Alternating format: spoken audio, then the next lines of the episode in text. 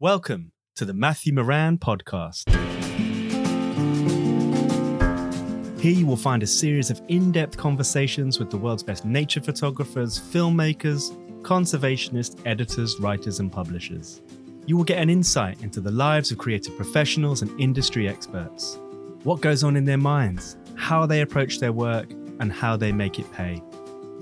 The podcast also looks at the role that photography and filmmaking plays in helping to raise awareness about the global plight of species. And despite the depressing statistics, we look for solutions at what we can all do to contribute to conservation. All my guests give up their precious time and are incredibly generous of spirit. So, this is my chance to share these conversations with you. So, sit back, relax, and enjoy. This week, my guest is Doug Gimesy. Doug hails from Melbourne, Australia, and I was lucky enough to meet up with him here in London during the week of the Wildlife Photographer of the Year and Wildscreen Film Festival. And Doug was at these events as another award winner, and he continues to stay at the forefront of wildlife conservation and animal welfare photography. Back home in Australia, Doug focuses on local subjects and also campaigns at a local and national level I don't want to waste any more time talking. We packed a lot into this one, and Doug had just flown in from Australia, so it was a heroic effort. I hope you enjoy it. Doug, welcome to London, and thank you so much for not just taking the time to come over. This is the first time in a long time that I've had a guest face to face in my studio, and um, you have uh, come a long, long way from Australia and you know, props to you for actually just being awake. Yes, no, thank you. My absolute pleasure. It's uh, been a long time that Australians have been allowed to leave the country, so that is fine. That's right. Yeah, it's funny how with COVID you kind of can quickly forget. I mean, no one's wearing masks anymore, but of course, Australia was pretty strict, wasn't it? We had a 262 day lockdown in Melbourne, which uh, made uh, photography a little bit difficult. but have you come out of the the traps flying since then? I mean, you're you know producing lots of content all the time, pretty active on social media, working on so many fronts. Did, did, did being held back mean that you came out and right you needed to do everything that you've been doing? Gave me 262 days to clean up my emails so i suddenly had no administration to do and i could go out and shoot. Um, i mean we could still travel uh, at one stage five kilometers from home and at another stage 25 kilometers from home and i pretty much focus most of my work on conservation stories close to home. So there were some limitations but it wasn't as onerous um, for me as it probably was for a lot of people. And I must admit, I quite enjoyed the quiet. I mean, because of the lockdowns, the skies were silent. I live near the bay, and so there were no jet skis, no motorboats, and it was really quite nice for wildlife. I got some beautiful gannet photography uh, close to home, um, and some um, photos that uh, we'll probably talk about in uh, Wildlife Photography of the Year close to home. It was just quiet, yeah. and I, I really that part I enjoyed. Yeah, that's great, isn't it? And I think that's that was a story for so many for for mm. lockdown is yeah. and and then interesting to see now what also is coming out in the competitions in the kind yeah. of major publications are people turning their attention to close to home, which is a good thing. Yeah, and look, I think it was great for animal welfare. I mean, we have a subspecies of dolphin in Port Phillip Bay, where uh, close to where I live, and some research found for the first time they could communicate with each other across the bay because there were no jet wow. skis or no no noise, environmental noise, and I think uh, a lot of wildlife benefited from the natural quiet that that came from that. Yeah, yeah, yeah, fascinating. Mm. So, why are you here? What are you doing in London? Obviously, apart from you know featuring on my podcast. Yeah, well, I, I came for the podcast, but I'm staying for other things. um, I've uh, lucky enough to have an image this year in Wildlife Photographer of the Year. Uh, it's in a single image in the photojournalism section called uh, Wombat Lockdown, and it was taken during a COVID lockdown in Melbourne. And the the story is basically a girl I got to know pretty well during our bushfires four months beforehand had come to Melbourne from her wombat sanctuary about 450 kilometres away uh, with three baby wombats in tow to do a little bit of work in Melbourne just for a day or two. And she got stuck when the Ring of Steel went up around Melbourne and she wasn't allowed to leave. And she's living in a uh, top floor apartment about seven or eight kilometers from the city, and she had to look after these three baby wombats and couldn't leave.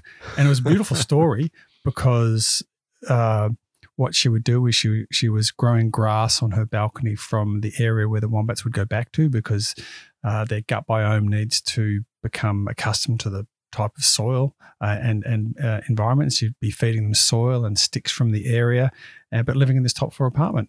And we were both trained initially as microbiologists, so we were pretty comfortable uh, being in close contact. And this was really early on in the pandemic. This was uh, May, so not much was known about COVID, but it was still within our 25 kilometer travel distance. So I'd go to her apartment and I'd fully PPE, PPE up and wipe down my equipment before and after. And I was sort of just documenting her work. And the photo in this year's wildlife photographer of the year is of her working from home with uh, two baby wombats, Landon and uh, Branson, sitting on her couch in a homemade pouch, enjoying the sun. it's beautiful. Actually, I've just I've just Doug's to show me um, uh, the the picture, and mm. again, it's it to me. It definitely has your your style and your feel, and it's mm. there's some humor in it as well. Of mm. course, this sort of everyday scene of someone sitting on their laptop, but just happen to have a couple of sleeping wombats next to them. And it's it's funny. It's it's a beautiful photo, but it's a it's a sad story because the reason she's looking after them is that her their parents, their mothers, um, which survived the bushfires that virtually devastated everywhere where Emily and the Goongerah Wombat Orphanage is. Uh, subsequently, a few months after surviving our bushfires, got hit by cars, and so they're they're orphans, and that happens with a lot of marsupials in Australia because um, they're in the pouch. The parents, the mothers, take the brunt of the force, um, and so the wombats can often survive, which is a, a really important message for people listening, especially in Australia, with um, whoever see a wombat hit, it's always important to check the pouch because there could be a live young wombat in there that's um, dying this slow, awful death of hypothermia or hypothermia or dehydration or starvation. So for me, um, road trauma is is a big issue for us in Australia, especially. And I call it road trauma versus road kill because we know that about 50% of all animals hit don't die straight away. So they'll either, um, if it's a kangaroo, hop off into the into the bush and die these horrible deaths, or uh, live uh, a life maimed. But it's not only a trauma for the for the animal. For most people who hit an animal, it's traumatic, and it's traumatic for the carers as well, and traumatic for the infants. So, you know, I think to me, I'm hoping that people will read the copy and understand that there's a important animal welfare message in there, which is a slow down and b check pouches if you if you drive past one and just don't assume the dead body on the side of the road is the only um, body that's been impacted by this car. Yeah, that is great advice, and we'll put it out there for sure. Yeah, and it's so sad, you know, when you think about well, their homes are being burnt down, and yeah. then as a result of that, their chances of them getting hit are that much greater. It's just so brutal. I mean, it's already tough to be an animal living in the wild to mm. survive, mm. And in the you know the odds are so stacked against you, and then that can happen. Well, and, and the bushfires were brutal for um, our wildlife, obviously for the reason for the for the bushfires. I mean, the, the data is now three billion animals burnt to death, and I, I say the frame burnt to death because it's not like a quick death. It's you know anyone who can understand burning is is awful. But then what happened when the rains came uh, for the wombats? You go great, it's rain, but because there's so much ash, the rain became effectively uh, turned the ash on the ground into mudslides, and it filled up their burrows. And so then some were drowning from mudslides. Um, and there's no food. And so these horrific impacts of, of bushfires and climate change go on a lot longer. And, and I think for me, it drove home that virtually all conservation issues are animal welfare issues. And mm-hmm. we sometimes talk about, oh, species going extinct or species numbers reducing. But, you know, that's because they're starving to death or they're being drowned or burnt or something else. So for me, I, I view virtually all um, conservation issues now as animal welfare issues. Yeah, yeah. And you know, we've already touched on you being very active, kind of post post COVID, um, and you've also mentioned briefly that you worked in bioethics. And you know, one of the things I think's well, you're my only guest that basically took up photography at the age of 48.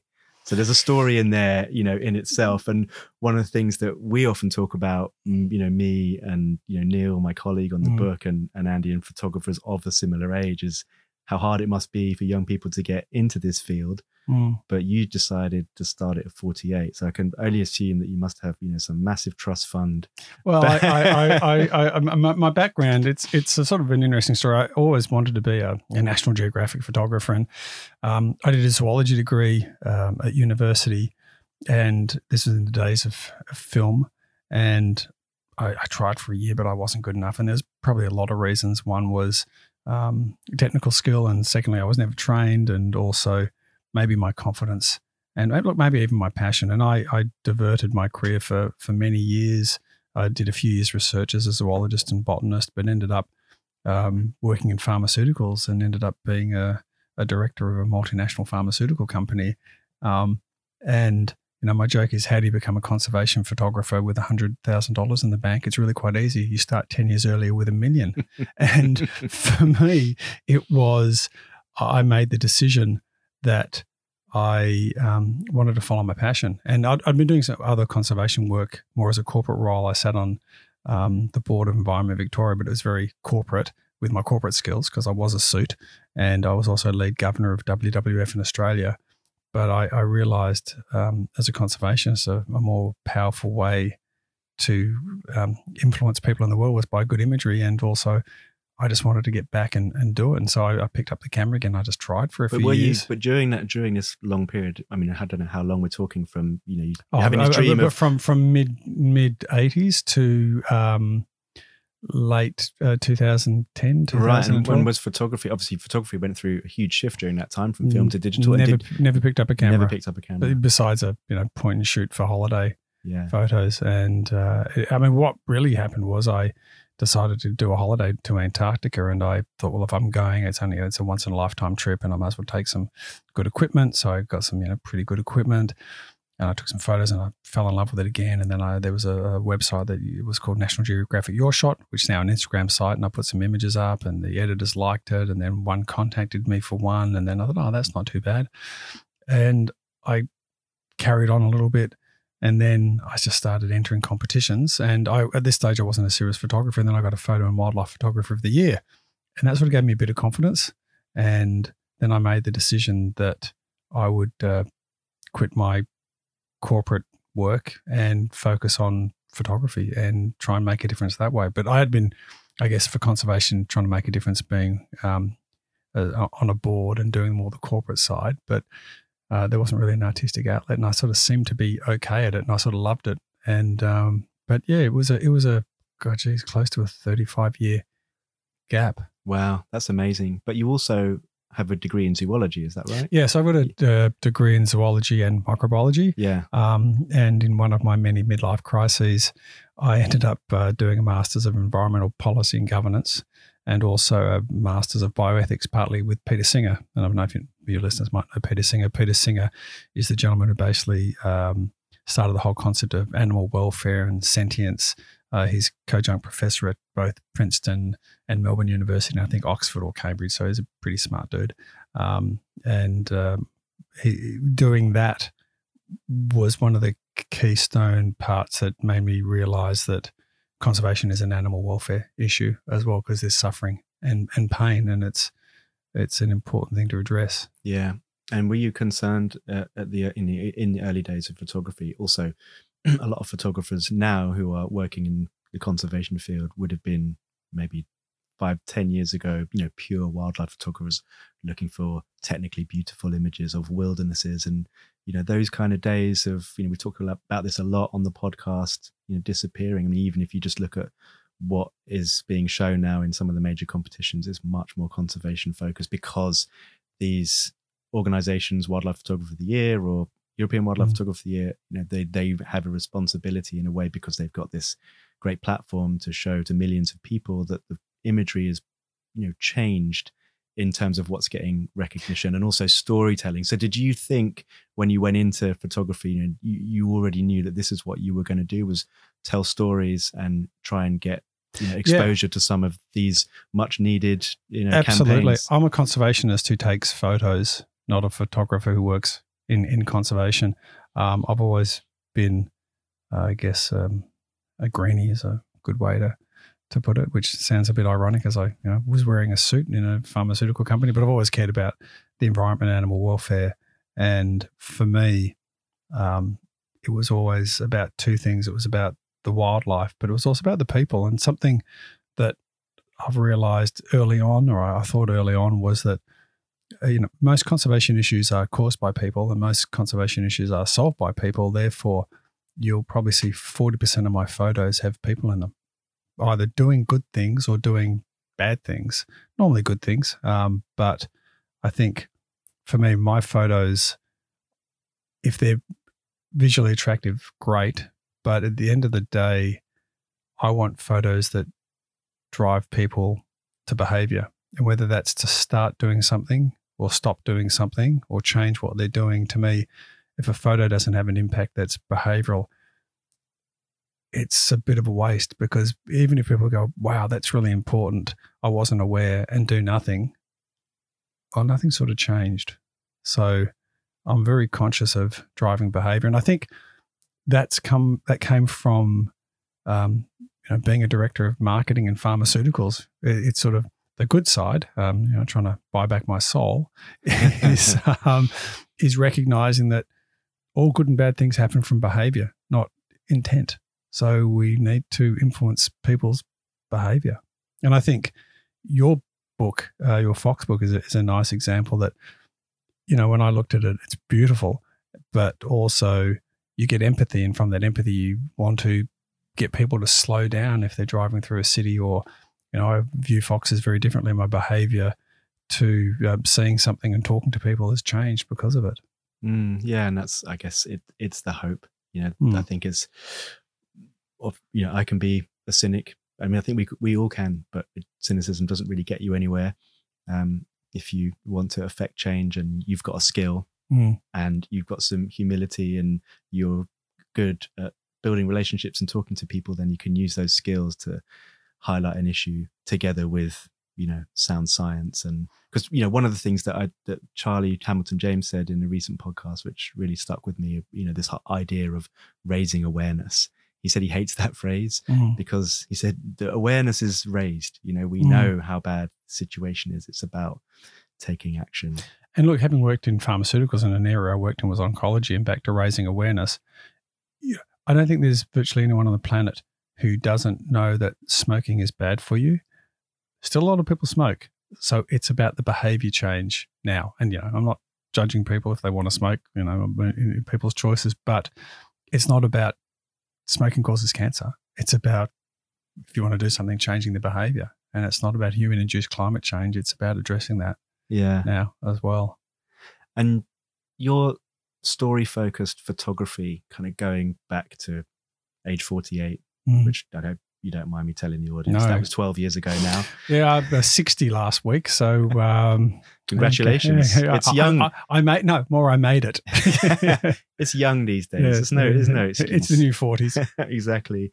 Um, but yeah, you, you've, I mean, I've listed some of the, you know, the topics that you've photographed here, some of the species, you know, flying foxes, koalas, wombats, also you know people sur- you know, surrounding all of this work and platypuses. Work. Yeah, platypuses. Um, and it is for the listeners. It is platypuses, not platypi. I do need to make sure everyone understands that um, uh, because it's a Greek derivative, not Latin. Okay. But if you wanted to be perfectly correct, it'd be platypodes, but yeah. no one uses that. So it's platypuses as the plural and we can see Doug's yeah attention to detail here. This, mm, bit, this is yeah. very important. Bit bit of uh, OCD, yeah, absolutely. and you know what what drives you to shoot a certain species? You know, let's face it, they're all in trouble. Mm. You know, mm-hmm. why pick you know flying foxes for example? I, I think with the zoology degree, I get naturally curious and I fall in love with them because I'm naturally curious. And the more I know about them, the more I fall in love with them. And so the more I want to, to help them. So I don't really strategically go out to pick a species except for the platypus. And the platypus is something I always wanted to do because when I graduated as a zoologist, my very first research was on the diving physiology of platypuses, and that's nearly 40 years ago. And so I've always uh, loved them as a species. You know, they're unique, they're a monotreme, they lay eggs, and uh, they're, they're pretty misunderstood and not really known um, in as much that they're so secretive. And um, I wanted to raise awareness because they're sort of a, a, um, a flagship species because they represent the health of a river. If a river's not doing well, um, they're not doing well. And also, they're a little bit, um, I think the technical word is stuffed in, in, in as much that if you think of uh, platypuses, the only way they can connect to each other to breed and genes and everything is through rivers. And in Australia, we you know we we dam rivers, we suck water out of them, so it's a bit like blocking a freeway. And so we've started to um, fragment the population, and I think that's something that was really important to talk about. The one of the top platypuses researchers in the world says, you know, it's death by a thousand cuts, and I've always cared about platypuses, so I just wanted to to raise awareness. And um, I'm pleased to say that uh, it's uh, one of my images is going to appear on a stamp. I found out last week, Wow. which is pretty cool. That's So, uh, amazing. Nice to raise their awareness. yeah, that's really really cool. And do you, you know, when you're doing these stories, and obviously the the point is to get them out there and to educate and, and inform people. But do you have any examples of of the success of this? You know, any idea of policy change? Because I know that's something that you're interested in as well. Absolutely. I, I mean, I, I work with people to change policy, but I think the best example, um, and again, I'm a conservationist who takes photos, so I work a lot behind the scenes on policy and conservation change. So there was an issue in Victoria where platypus were drowning in what's called opera house nets, which are like a, a crustacean yabby trap. And what would happen is fishermen will put these nets into the water to catch crustaceans, yabbies, sort of like little lobsters, is a, if, if you don't know them. And uh, they would go in, and then the platypuses would go, well, there's food. They would swim into the nets and drown. So brutal drownings. And then the platypus would start to rot. And then other crustaceans would go, great, there's meat. And it started eating the platypus, and another platypus would go in. And so it was like ghost fishing. And I was with a researcher one day, and we found five drowned platypuses in two nets, which is about half the population um, of the river. And at that stage, I just went, this is bullshit. You know, this is just outrageous. We've got to get these things banned. There are plenty of other alternatives. So I took some video and I ended up getting in front of the ex um, premiers or the ex premier of Victoria. Uh, went to a function as a photographer, sort of snuck my not snuck my way in. I got got my way in as the uh, photographer for free, so I could have a chat to him and, and pulled out the video and showed him, and he was absolutely uh, uh, amazed or outraged, and he said, "Let me see what I can do." And then we started networking, and then a year later, those nets were banned. Yeah, But it was from that footage. Well, it wasn't a great photo, but it was using the power of imagery of showing five drowned platypuses in two opera house nets that that did it. So I I try and use my images um, as policy changes or awareness changes. Um, uh, recently did a uh, kids book on flying foxes that you've seen. yeah, which you've kindly just given to my daughter. Absolute Yeah. pleasure. And that's now in 30% of schools and in Australia. And kids seem to love it, which is great. You know, I got a random email from a parent whose child had dressed up as a flying fox. I think I saw this. This is on Instagram. was Yeah, like- it's so cute. Yeah, and, and and and to me, that change is getting children to fall in love with animals that are often vilified and, and not understood. And flying foxes have had a hard time with COVID, even though it didn't come from flying foxes, as the recent data shows. And I say that with my microbiology hat on. Yeah. Um, and if you can get kids to fall in love with wildlife, I think that um, it gives us a little bit more of a hope for a future because the data shows that most people's values and attitudes are set by about the age of 10. Wow. Um, and so when we did the book, it was strategic to um, aim at an audience between five and 10. And and was that the plan from the beginning? Absolutely. Yeah, Yeah, I, I did a bit of psycho- child psychology earlier in my in my life, and it is you know if you've ever seen the series Seven Up, you sort of know when a kid's about ten, you know which way. Now things do change, of course. If there's a traumatic event, uh, people's attitudes and values will change, but pretty much it's about ten to eleven they are set. So I basically thought if I can get kids to fall in love with flying foxes by the age of ten, it's playing a long game, but it's an important game. So you know, for me, it's um, influencing the, the younger generation is, Well- is is a key strategy. So, you know, that's something I've done. Well, it's absolutely beautiful. It's called Life Upside Down, Mhm. and um, yeah, it's yeah. Lo- I love the the imagery in it. So full bleed, you know, beautifully designed by Mm. your partner. Yeah, my partner Heather Kiley uh, uh, designed it. Um, I took the photos, and together we did the words. And Australian Geographic were kind enough to virtually sell it at cost. I mean, they're making a little bit of profit, but it's 48 pages, full color, and it was $19 Australian, Great. Well, we'll, we'll definitely put links to it where people can buy it. which is what probably 10 pounds. Yeah, no, Yeah. a- absolutely fantastic. Mm.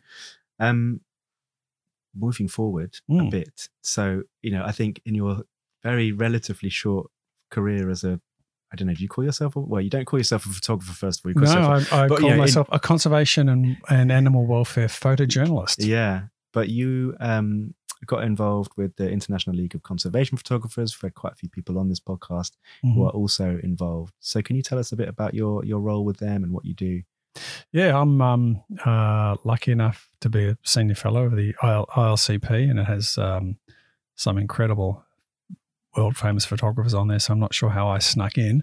Uh, So you still have imposter syndrome. I, I always I always have imposter syndrome, and I'm not being um, humble. I I uh, when I was made a senior fellow, I remember having a chat to them, going, "Is there a level below that? That because I feel that I should I shouldn't be on the same level as Joel Sartore. You know, I'm you know I I, I feel wrong being at." At, at that level, so can you put me a bit lower? And they go, no, there isn't. no, no, okay.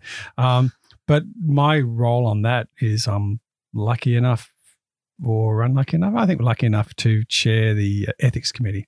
So we've just redone the um, ILCP ethics guidelines, and you know that that's been great uh, because it's been able to bring people on a journey, but also you know having a, a masters of ethics and having taught ethics, it was probably a little bit um, easier for me to pull together a, a set of principles with a, with a team than others who, who didn't, and so that's been that's been really I've really uh, enjoyed doing that. It's probably my main contribution to them. That's great. And sure, you know, it's your speciality for Yeah. sure. And can you talk just, okay, you don't have to go into great Yeah. detail, but I think a lot of photographers, certainly I'm interested in, I know this, this idea. In fact, we were talking about this with your uh, Life Upside Down book, you Mm. know, when you're looking at the glossary and you, and you see these words, you know, like climate change, pollen, Mm. species, and actually trying to describe those things Mm. without reading about it, you know, just from your head, it's very difficult. And Mm. so, you know, ethics, I could have an idea of what that means, but what what's the message that you're trying to get across to not only the members but everyone who's working in this field of nature photography? Yeah, I think it's a really good question. And I guess most people, when they're interviewed, say that's a good question because it gives them time to figure out an answer that uh, is well thought out. Um, I I think I'm. There's many type of ethicists, and I think I'm pretty much what you'd call a um, a virtue ethicist. Which the, the, okay, what's that? It's very Aristotelian, and okay, what's that?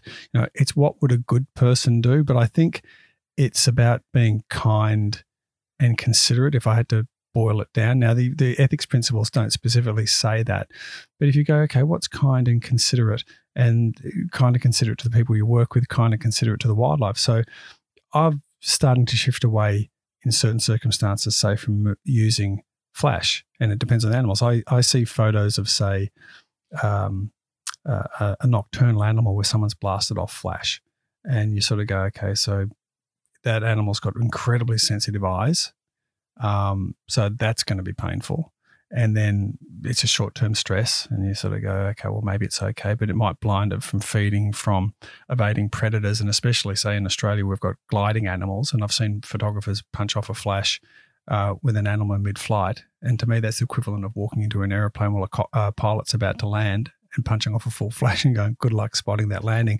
So I think um, it's about thinking about those things. And I'm not, I would never say never do it or don't, but it needs to be A, thought about, and secondly, justified. And if you can sort of go, look, this one photo will save a species and it's going to cause a bit of stress, I think if, if you can honestly, rationally justify it versus going, oh, it's just going to be a cool photo for no other reason than I've taken a cool photo, I think that's sort of the way I, I view things. So I'll never look at an individual photo and go, well, that's just ridiculous, unless, you know, it really is ridiculous. But I just think it's about being kind and compassionate. And again, thinking about the end game. And I think with photography, um, you'll notice in my captions, I'll often say taken um, taken under the supervision of wild, wildlife experts or wildlife carers, just so people know that I just haven't taken the photo, but the animal welfare has been considered in that photo. Now, you know, maybe the animal was a little bit stressed when the photo was taken, but if I'm with a wildlife expert, they can go, okay, I'm calling it Doug, or no, that's okay. It doesn't stress it because it's got a different visible spectrum, or it's used to it, or I'm taking it daylight. So I just think it's about being considerate and also thinking of the impact you have, um, and the, I guess I'd say the um, standard you set for others. Um, you know, there's certain photos I've taken that I wouldn't take again because I'm worried it might set a bad example, and it's not that necessary. I mean, in my in my book, Life Upside Down, there's a, a, a photograph I've taken of a flying fox in captivity, and it looks like it was taken at night, but it's actually taken at the day with a black background. And the reason was so I could use a bit of flash, but because it was daytime um, and the pupils were um, more constrained, it wasn't stressful to it. Although it looks like it was nighttime because it was to show what they do at night, and it's all very explicit. Um, I think that's the thing with photography; it's about being honest. Sure. You know, if if you you know if you're going to um, do something, just be honest. You know, I've had people who've contacted me and said, "Oh, Doug, I like that photo, um, but could you change it?" And I go, "Well, look, if it's not going into press and it's for you, and it's just going to hang on your wall, and you're not going to say this is taken in the field, I don't mind if someone photoshops something as long as it's totally explicit. Um, but if you do a photo and you put it out there, and it's not what happened or what you saw, um, that's being deceitful. So I think you know, I think being transparent and honest is really, really important, uh, especially when it comes to captioning. And I, I, I think, um, I don't think you can ever over caption. to be, to be honest, and I'm pretty conscious of, of trying to, to do that and just give extra information. Yeah, and I also think it's interesting because I wonder whether some photographers think by being honest, it's somehow restrictive. But actually, you can see in terms of what you can do with an animal. Do you know what I mean? If you mm. if you think if some photographers think, oh, I could get away with this as mm. you know taking a photograph of an animal, I'd probably pushed it a little bit too much. But no one needs to know I'm not. You know, but mm.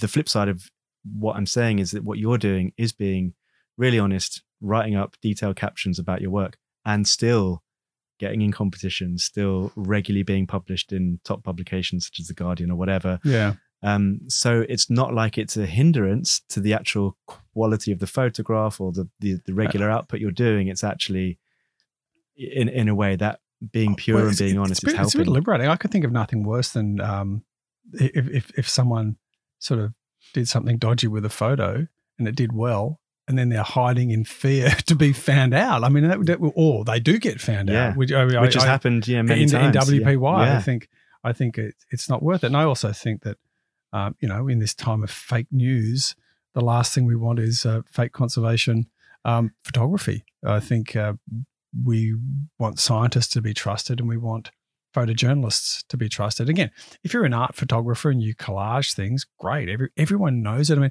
anyone who watches Lord of the Rings doesn't walk away thinking there's no CGI in that. you know, that's okay. Yeah, sure. But it's about expectations and aligning and being being uh, transparent and honest with those, and that's absolutely fine. I've seen some beautiful wildlife photos, and they've declared that there was Photoshop. And okay, if you want to buy that, great, but it's not going to be run in the Guardian or National Geographic, um, and that's okay as well.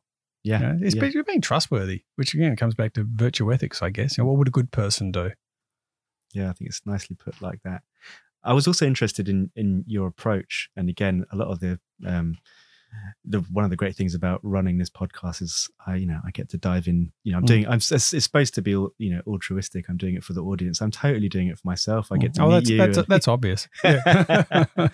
but um, you know, we talked a little bit on uh, when I met you from the station about you know trying to make it pay. And mm. okay, whatever. You have a mm. million dollars and then you have. I, I, I didn't really. Have, I know. I didn't really have a million. I'm kidding. And it's Australian dollars, so even if I did, it's like it's nothing. Sure, but you do have to make it pay. And mm. you know, in your relatively again short career, it's you, you go on a website, and and again, we'll put the links up to it. Mm. There's you've got great information on there. It's packed with stuff and list of all your publications, but it's mm. really varied, and you seem like you're very active in terms of trying to get stuff out there and getting published what I know as a photographer is there's not a great deal of money just mm-hmm. in getting work published, and you have to do all sorts of other things. So, mm.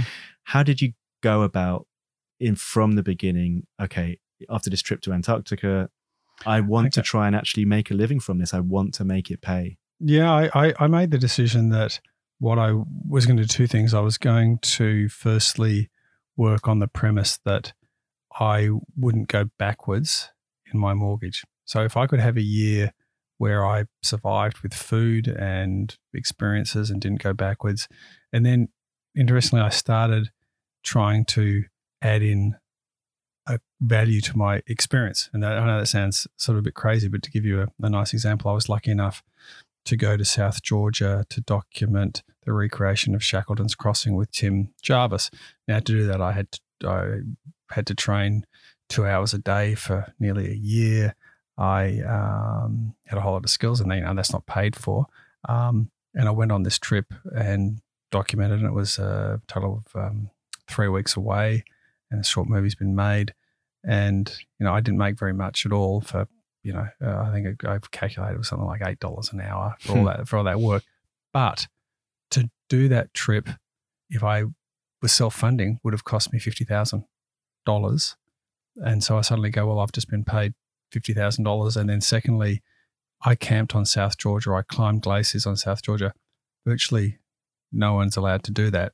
So let's make that fifty thousand dollars a hundred thousand dollar experience because I had this incredible experience. And then I spent three weeks with Tim Flannery, who wrote the weather um, makers, um, uh, who's a top climate scientist. So I had all these really, really cool experiences. So I started to add in, I guess, conceptually, if I had to do that, what's that worth? So for me, it wasn't about making money, but it was not about going backwards and then having the, the best experience. You know, I, I think in my role, I think I have the worst paid, best job in the world. And uh, but again, I'm I'm 60 and I have the luxury of having nearly paid off my mortgage, and I think that's sort of different to someone who's who's starting out. But a key thing for me, whatever anyone's doing, is fairness, and that's that if someone wants your images, you should be paid fairly for them, and that's just a value I have for everything. You know, if, if someone's painting a house or doing anything, I think they should be paid fairly. You know, I've had experiences where CEOs of not for profits who are on two hundred thousand a year have said, "Oh, can we have a you know one of your photos, but we can't afford to pay you?" And I go, "Well, you're paid, so why should I not be paid?" And please feel free to write me a personal check, and I'll give you a tax invoice because that's only fair. But then I've had um, organisations where no one's on a salary and they're all doing it out of the goodness of their heart, and they want an image for um, a campaign, and no one's getting paid. And so I think, well, I'm happy to donate that as well. And to me, that's just fair and I guess and and with generosity. And I think they're the two things I always think about. What would a generous person do, and what would a um, a fair person do? And um, that sort of makes the decisions easier for me. But I do have the luxury of not having a huge mortgage and five kids at school, so it's it's a little bit easier than yeah. maybe those who who and don't. Of course, there's not a one size fits all when it comes to it. But what you say and what you said to me when we were walking back, it it, it seems fair all we all we're asking for is to be paid fairly. Yeah, absolutely. The the problem is is the and something that I said to you is that does I feel that there needs to be a kind of a, a grassroots movement in that. You know, how do we get to be paid fairly in in the industry? How do we educate young people to know what their image is mm. worth mm. and not that you know a, a, credit is mandatory that should never be an incentive that should just be a given you know. well in australia it's law right um, it's interesting i literally sent an email last week uh, to a publication uh, who will remain nameless for legal reasons on my side um, uh, but a news publication and um, they just wrote image supplied and under the australian copyright law 1968 uh, um, moral rights exist and they have to be given away. You can't assume you don't have them. So if you don't give credit, unless the artists have said, don't credit me, you've literally broken the law. If you um, uh, misrepresent the image, you have literally broken the law. So in Australia, it's pretty good that way. Yeah, there, that is really good. Yeah. I mean, it's something that, you know, my partner always says to me, you know, you need to do something about it. Because, you know, it happens to me, it happens to you, it happens to uh, all of us in the field.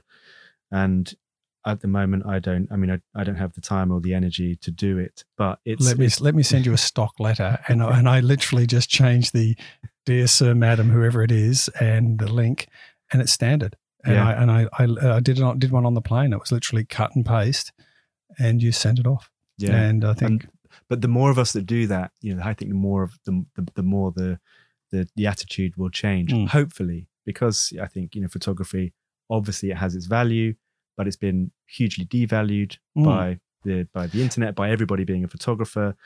Um, but the good thing is, you know, with we're both with Na- Nature Picture Library, Mm. and you know they are a functioning picture library in very very difficult times Yes. as well. And you know they have employed great picture researchers Mm. and you know people that have science backgrounds, zoology backgrounds, and um, and they're doing it and they're making it pay. And obviously that always helps when it comes to negotiation because they're doing it on on your, on your behalf. behalf. Yeah. But yeah, I think it's it's one of the things I definitely you know I do feel really strongly about that we need to keep the conversation going, but Yeah, but- also like getting it out there that you know for younger people listening to this, you know just don't give your work away for free unless like you know you talked about there are these circumstances. Where yeah, I, I think you know generosity. If it if it's generosity can be fine and win wins are fine, but don't do it just for the sake of putting it out there because I don't think um, it's always a win win.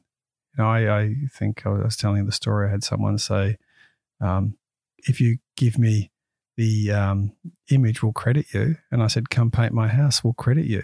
you know, and the, the conversation changed really, really quickly because it just didn't seem fair. But I have given away images to, you know, small, small not for profits where no one's on a salary because I felt like being generous, and that's okay as well. But I think as a standard practice, it is um, it's unfair on other photographers, Yeah. uh, as as well. If you if you make the uh, whole concept of high level photography low level, I've I've had the conversation where someone said I can't pay for your image, and I say, well, if you think it's worthless, you probably don't want to use it. And I know that sounds a little bit arrogant, but what they are literally saying is it's worthless because we're not paying for it. Or if they say we haven't got a budget, I honestly say to them, well, that's a budgeting issue, not a value issue. And, you know, I'd like a new car. That's a budgeting issue, not that give me the car for 10 bucks because I haven't been able to budget for it. yeah, So, yeah, no, beautifully put. Well, hopefully this you know will resonate through and Mm. you know change a few hearts and minds, which is what we're trying to do with so. yeah with everything. Um, so yeah, all of these different species, different stories, different publications, ILCP, ethics. You you know, I often ask photographers, how do you find time for it all? Um, but you're also shooting. You've also shooting video as as well, and and anyone a whole who- new world of yeah. pain. I've, I, I think I'm too old to really to, to get into it. But I've look, I've started. I was asked by a production house whether I did it, and I went, I'll give it a shot. Um, and I, I have found that I, I won't probably be a become a cinematographer, but in the TikTok generation, 15 to 20 second second clips seem to be really really engaging, and I think it depends on the um, the piece. I just don't think it's just putting you know a, a soundtrack to some boring imagery, but sometimes um, moving footage tells a story better. And so for me, um, it's something that I haven't done, haven't been good at, and I said it's a, it's a whole new world of of pain. Uh, um, but I think I think important and storage, a whole new world of a story. whole new world of storage and metadataing and uh, learning and um, yeah, I yeah is all I can say. Uh, but you're also a qualified drone pilot. Um, yes, And I've seen your lovely images of Lake Eyre, which Mhm. got some great coverage again. which in- was not drone. That was plane. ah interesting. Yeah, yeah, that was shot at 2,000 feet. So a lot of people think it's drone, and no, that's um, me in a Cessna 172 with the door off, uh, strapped in, um, flying over Lake Eyre because that is, that is high altitude. So no, that's if, um, I'm not sure whether I'm complimented or insulted to people who think it's think it's think it's drone. Uh, But I I'm going to go. guess I'm going to go insulted actually. I guess these days, when you're thinking about budget, you know, the gone are the days when you hire helicopters and planes to Mm. get your aerials. Everyone's doing it with 4K drones. But can you talk a bit about the background to that project because it's quite different? You know, shooting landscapes from from from the air and why you did it in the first place. Oh, look, the first place was just uh, serendipitous that um, I had to be in Adelaide for judging a competition, and a friend of mine who's a, a I'd say an aerial expert uh, said, "Well, I'm I'm at Lake Eyre, which is thousand kilometres away, but straight north from Adelaide." And I he said, "But I'm driving up from Adelaide to to get there. Um, spare seat in the plane. If I, if you're flying early, I'll take you up there." And I'd I'd never done aerial photography, and I went, "Sure." So you know, I had to pay. You know, we split the cost of the plane, so yeah, it was it was expensive, but we shot these shots that were unique because no one was up there at the time. The uh, rains had started to fill Lake Eyre, but normally it comes from the north. But these were desert storms that had filled it, so it was just a, a unique uh, situation. And we shot a whole lot of stuff, and then the Guardian ran it, and then from that, for some reason, I got known to be a Lake Eyre, aerial photographer. I don't know, and I'm not, so but I don't know how that happened. And then I got contacted by some researchers for a, a TV special on um, on the impacts of oil and gas mining north of the lake because Lake Eyre is the uh, one of the biggest and probably uh, one of the most pristine desert lakes in the world. And uh, good old lucky us, we've got I think it's 862 gas and oil wells north of it, which the floods come through, and uh, there's just a lot of issue. It blocks the floods. There's leakage and and um, I got contacted to do some video and some stills of that. And the, the stills were quite easy, but the video was uh, a little bit tough. Again, had to hide the same pilot with a Cessna 172 and uh, shooting uh, shooting uh, video. Yeah, I mean, also we shouldn't assume that everybody knows about Lake Eyre and the issues. So, can you talk a bit about the the, the background with that? Because obviously, you're not yeah. just, you're not going to go to Lake Eyre and take pretty pictures. There's got to be a story behind yeah, it. Yeah, yeah. So, so as Lake Lake Eyre is um, is a big inland lake that's normally dry. It's a it's a salt pan and it's it's beautiful and it's huge. I think it's hundred miles, hundred kilometers wide, and uh, I forget how um, long, but we'll call it you know hundred by hundred. Um, and it's got its own natural environment. It's pristine, and occasionally floods will come through from what's known as a channel country and fill it up, and from that, crustaceans and eggs um, hatch and then it becomes live with wildlife. It's it's one of those sort of Attenborough, middle of the desert. You you get pelicans there. You know, wow. it's in the middle of the Australian desert. It's absolutely frogs. You know, come out from underneath, and it is incredible. And uh, but to the north, uh, east of it, um, we have some uh, gas reserves and some oil reserves. And uh, whenever there's those, there's um, mining. And of course, when the floodwaters come down from the northeast, the, the danger is that uh, those get flooded, so there's issues there. But also because of the roads they build, it changes the the flow of the the floods, and so where water's meant to go, it doesn't. And so I got contacted by one of the uh, head researchers, Professor um, Kingsford, who said, "Can you do some footage?" And I said, "Yeah, I'd love to." So we we flew up there, and um, I had one of my uh, few um, life death experiences doing that because I was hmm. in the plane and we were the doors were off and I had my seatbelt on, and but I had it loose so I could move around. I had my foot out of the plane on the on the strut where you uh, would normally stand if you were parachuting, and I'm shooting away and we're banking. And the pilot was an expert low level pilot, and um, we were going pretty slow. And I said, "Can you bank?" And we're banking, blah blah blah. And I said, "God, my seatbelt's loose. How how loose is it?" He goes, "It's come undone." So we were banking and I was literally foot. The only thing that was keeping me in the plane was my foot on the strut uh, wow. uh, for about probably five minutes. And what had happened is my camera strap, as I turned around, had caught the uh, the latch and just obviously undone oh. it at some stage. And that was wow. one of those. Um, afterwards, got the sweats. And went, wow, that would have that would have been um, interesting.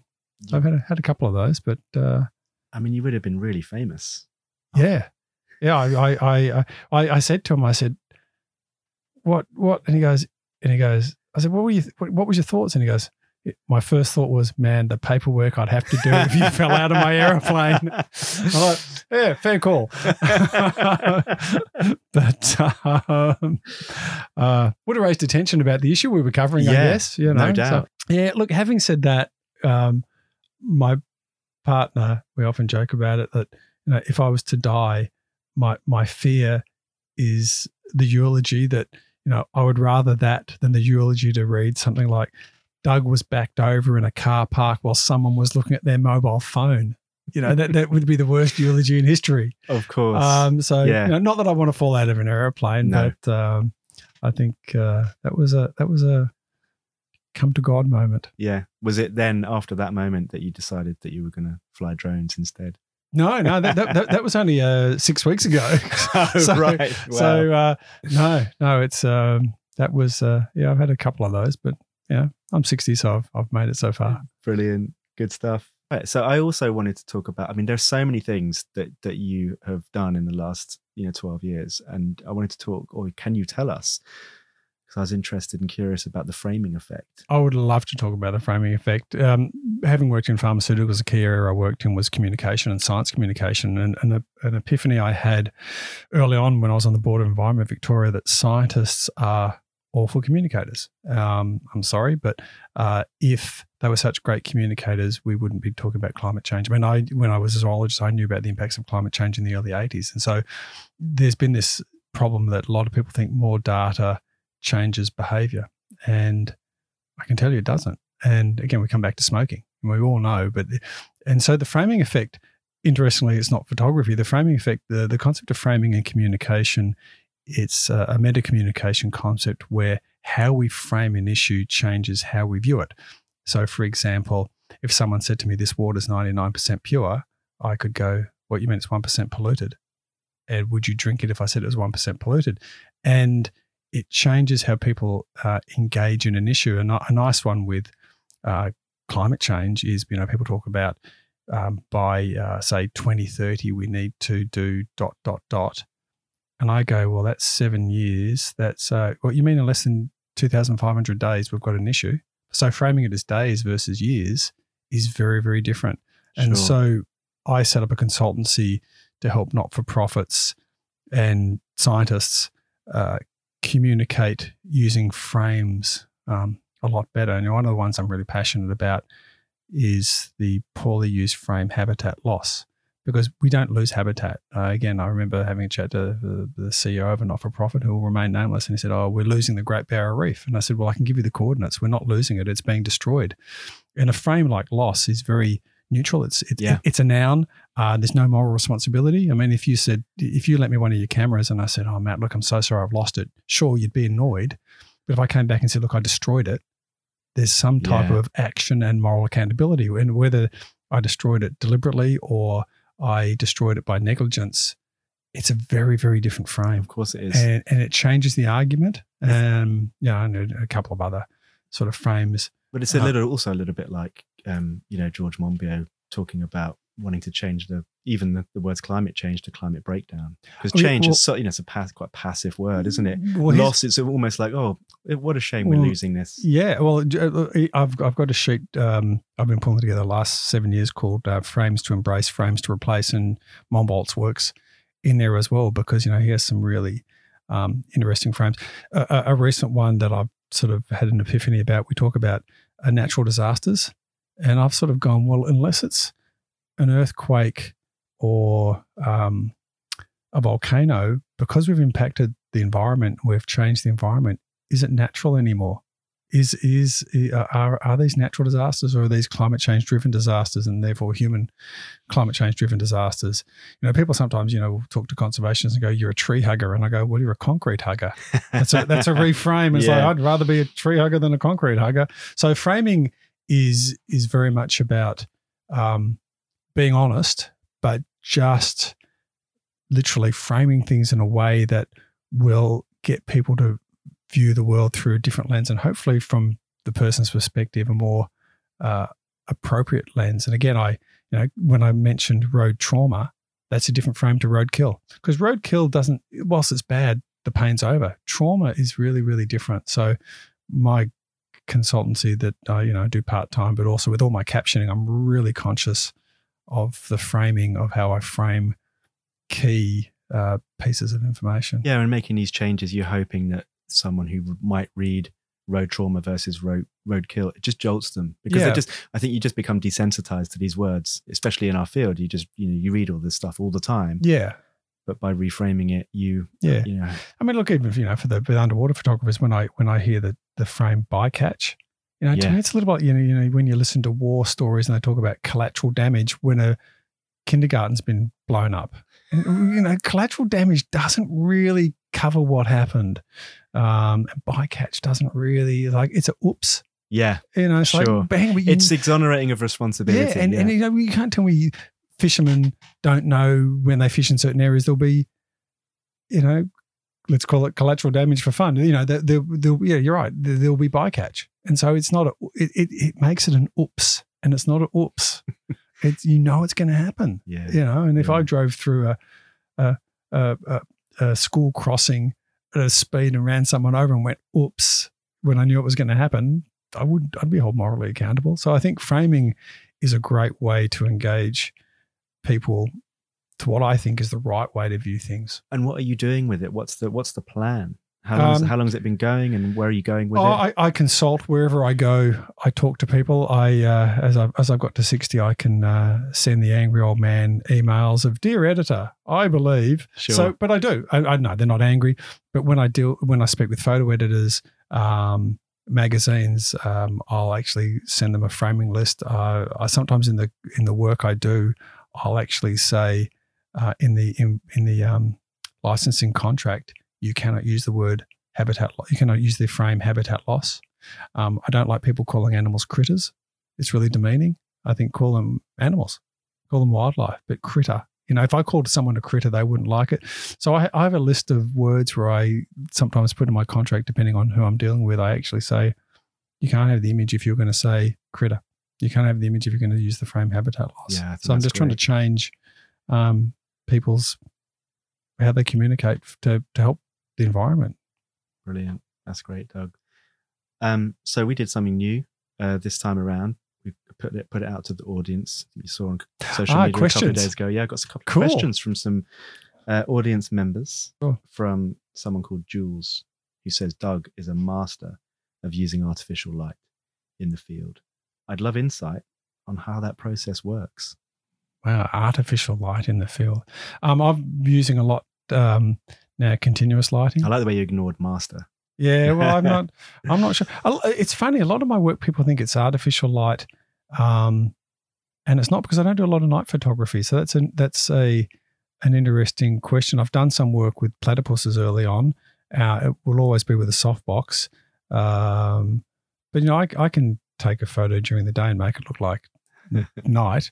Um, but sorry, the question was, how do I how do I Yeah, she just wants to know your, you know, the insight on on on the process. I mean, I think you know, looking at Okay, looking at a lot of your work, for example, you know, in in the conservation setting or your Hmm. wombat picture, yeah you know, there's some fill flash in there. I'm assuming. Uh, no, not the wombat Wow, one. No, that's natural light. Right. I mean, if you look at my last few posts, I think um, it's natural light. I've gone for that very Rembrandt room light. Um, I'll, Uh, okay, so my first consideration is to animal welfare, and I'll speak to the experts of is it okay? It will virtually always be through a softbox. If you look at the specs of my images, I shoot really high ISO, which you know, I'd like not to, but I realize the higher my ISO, the lower the flash has to be. So the Yeah. lower the intensity. One of the key things I consider with flash, I call it the light lighting differential, and I'm not sure if that's a correct term, but I basically go, what's the ambient light and what's the difference of the flash? So you ma- imagine shooting a flash at night, the differential to what the animal will be experience is really high. You know, it's from blackness to not. Whereas during the day, it's like a glitter and um, or a sparkle, which I don't think would bother it. So I think um, a lot about that. Uh, and so that's the first thing I think about. And it always has to, I always want it to be soft and I want it to look like I've nearly used nothing. Um, and I bounce a lot if I do. So I sort of fill the room if, if it's, if it's fulfilling. But, um, you know, occasionally I've done some softbox work, but I'm sort of moving away, away from that. I did, I did a shoot just before I came out here and, um, I waited till the um, clouds had gone and the room was filled with natural light and it was Yeah. bounced around on that because I, I think it's nicer as well. And that's also the amazing thing, like you mentioned, just the capability of cameras now being able to Mm. shoot at high ISOs. Um, you Yeah. you can keep, you can, it makes life a little bit more simple, Yeah. doesn't it? But I like I like if if I'm using fill, I now prefer continuous just for that for that reason that um, I think it's kinder on the wildlife. Yeah. yeah As well. sure. And again, um, not always. I, I won't be a hypocrite. And I'll be very transparent, but I will now stop and think: Am I taking this for fun, or am I taking this because I can get a conservation message out there? And if I if I do it just because that'll look like a cool shot, I probably won't do it. Whereas if I go, look, I realize that you know there might be a stress level of one out of ten, and I will speak to the experts and go, "What do you think of the go? It'll be fine." Um, then yeah, sure, because I think um, I can get something positive out of it Yeah. for the wildlife, not for me. Yeah, sure. And actually, we haven't talked, leading on from your lovely wombat image, which is in the Wildlife Photographer of the Year this year. This is a. But new- maybe I should be complimented to do with that. That you think I use Flash and I don't. Yeah, well, I I'm, I'm trying to think. I'm trying to think. I'm trying to think of the metadata, and I'm pretty sure I didn't. It'll, it'll be it'll, when people look at the Wildlife Photographer of the Yearbook. At the, it says whether Flash is or isn't. But I'm I'm going to say I'm 90 percent certain I, I didn't. Sure. Well, look, yeah, we can check that out. But also, I think what you said is true, and that's certainly my always my mission when when using flash is you you light it almost like there's no flash. Yeah, And the idea is that you know you're you know you're not blitzing the animal. You're just you know knocking out some shadows, getting a bit of separation from the background. And if you can do it in a very subtle way, that's Yeah. that's the best way. And if you do need to use a bit of flash, I, you know, I, I like um, shooting it from behind because a it gives some depth, um, and secondly, it's less stressful on the the wildlife because you know they're not seeing it per se. Yeah, you know, sure. that sort of rim lighting and side lighting Yeah. as well. So when I asked you about coming on this podcast, you sent me some lovely images Did I? Of, of the wombats. Yeah. Okay. And uh, so can you know we, which which ones? well we're gonna we, they were um was the one of the girl holding it? yeah one of the girl holding it was a lovely dark one with close up of the hands holding a small very looked like a very young Oh, that that was a real, Yeah. okay. That was this all all part of the same that same was shoot? that, that was all natural light. That was only Yeah. shot um, two weeks ago. yeah and and basically uh, that lady whose name I've forgotten, that's awful, uh, is a second year veterinary student and looking after a wombat whose um, mother had been hit by a car, and a really nice backstory that a policeman drove past the wombat, stopped, checked the pouch, there was a baby wombat in there. He called a wildlife rescuer, and the only one could get there had to drive nearly 100 kilometres wow from out of Melbourne into Melbourne because there was no other ones available. Took it to another carrier. So this person did about 200k return trip. So you know, I think it's a beautiful story of humanity of the policeman stopping the wildlife carer driving that distance, and then this second year vet girl was um, was in between feeding, I think, and she was sitting near a window, and it was the lighting was was perfect, but for that one. Uh, I can guarantee you there's no flash. Yeah. It is all window lighting, and I, and I and I love that because it is quite dramatic if you if you get it right. yeah of course. Uh, but this story in itself is this and again a little bit about your process of, of shooting. Do you know you find out you find out about these stories you get the access and do you will you just try and go in and get as much as you can and then think about sending it off to a magazine or whoever to try and get that work published? Or is this something that you'll spend more time you'll go back and revisit make more connections and build the narrative and build the story Yeah, I will because it's a, a single one uh, wombat. I mean, I'm I'm looking at doing a longer term piece on wombats and road trauma, and I'm going to cover um, they suffer from mange. Um, so it'll be a single piece about you know maybe the life of wombats. But for me, a single image, partly I'll shoot that to get the story out there again about road trauma. I mean, there's two parts to that story that I think are really important. One is slow down. You know, if you if you hit a wombat, check the pouch. That's that story that comes out. The other thing is the wonderful care and love that people go to to look after these baby wombats. Now, sadly, a week later, that wombat died. Mm. Um, it, had, it had a hernia, and they believe it got the hernia because when the mother was killed before it got rescued, the weight of the mother squashed it and caused a hernia Mm. and uh, they weren't sure whether it would survive or not. So about three days later, it died, which so is really really sad. But I think that's important as well. If someone had checked the pouch earlier, maybe so even checking the pouch, so do it quickly. Uh, so to me, it's again getting messages out there and to get the what, what's the behavior. I want people to slow down. That's probably not going to happen. But I want if anyone sees a dead uh, marsupial on the side of the road, check the pouch or call someone who could. So for that, um, it's an important image. And look, I'll probably enter it into a competition. And you know, why do I enter competitions? In my youth, it was totally for ego and fame and and recognition. I'll be totally candid. Now it's to get conservation stories out there, and competitions are a great way to get uh, messages out there. I've got a series in this year's Wildscreen, which is called Fighting the Heat, and it's about the stress that flying foxes are going under due to heat stress events. But there's a series of messages in there from heat stress events hurt animals. Um, you know, animals can't go inside when it's hot. They don't have air conditioning, so there's that. And then on the other side, it's the wonderful work that Parks Victoria people do and Wildlife Victoria people do and other rescuers do to look after animals. So I think those stories are important to hopefully motivate people to do something A on climate change and B support those carers or become a carer. Again, driving behavior. Yeah. Which I don't think answered the exact question you no, asked. but it's great. It's lovely. But it is. It, it is a, a competitions are great for that. They get international awareness. No, it's lovely hearing you talk about that in such a Yeah. passionate way. But I still have an ego. It is Yeah. still great. well, Don't that's get me wrong. You know, you You know, need, we need to have I'm egos. very, very honoured to you know be in the top 100 this year and last year, and you know I'd, it'd be disingenuous for me not to say Sure. wow when I get that email. of course. But after that, I sit back and go, great, I can make a difference. And you know, like coming on podcasts like this, um, you know, I strategically was going to talk about animal welfare and checking wombat pouches and considerations when you use flash. Yeah, and I, I've I've always said that you know, like a, with with our Fox book, even before the Fox book was published, you know, I just talked to neighbors here on the street, and you know, I'd made these short films and had you know to release some stuff on Springwatch digital series, and a couple of people came up to me and said, "Oh yeah, you know, it's made me think twice about shooing them off when I see Mm. them," and that, that tiny little difference is like worth all the time that I'd put into making those short Yeah. films. And you think, yeah, okay, well that's good. You know, you're making that little difference. And I think to your that, that person's question about flash, I think you know if I said one thing, it's works for the animals and in its use. Be gentle. Yeah, with the use of flash. It, it will be gentle for the animal and it will make a more beautiful and, and gentle lighting is beautiful lighting generally if you're doing wildlife anyway. yeah, that's right. And if you're doing a sports person, harsh lighting, maybe, you know, is very action orientated, but I think gentleness and kindness and Yeah. is a good way to think about it. And again, I do need to say I don't always get it right. I make mistakes and I'm totally happy to be called up uh, when when I do, but you know, I try. Yeah, good stuff. Though we're going to wrap up, but what I was curious about, given your astonishing career in the last 12 years, you think about what you want to do in the next 12? if I can survive, that would be great.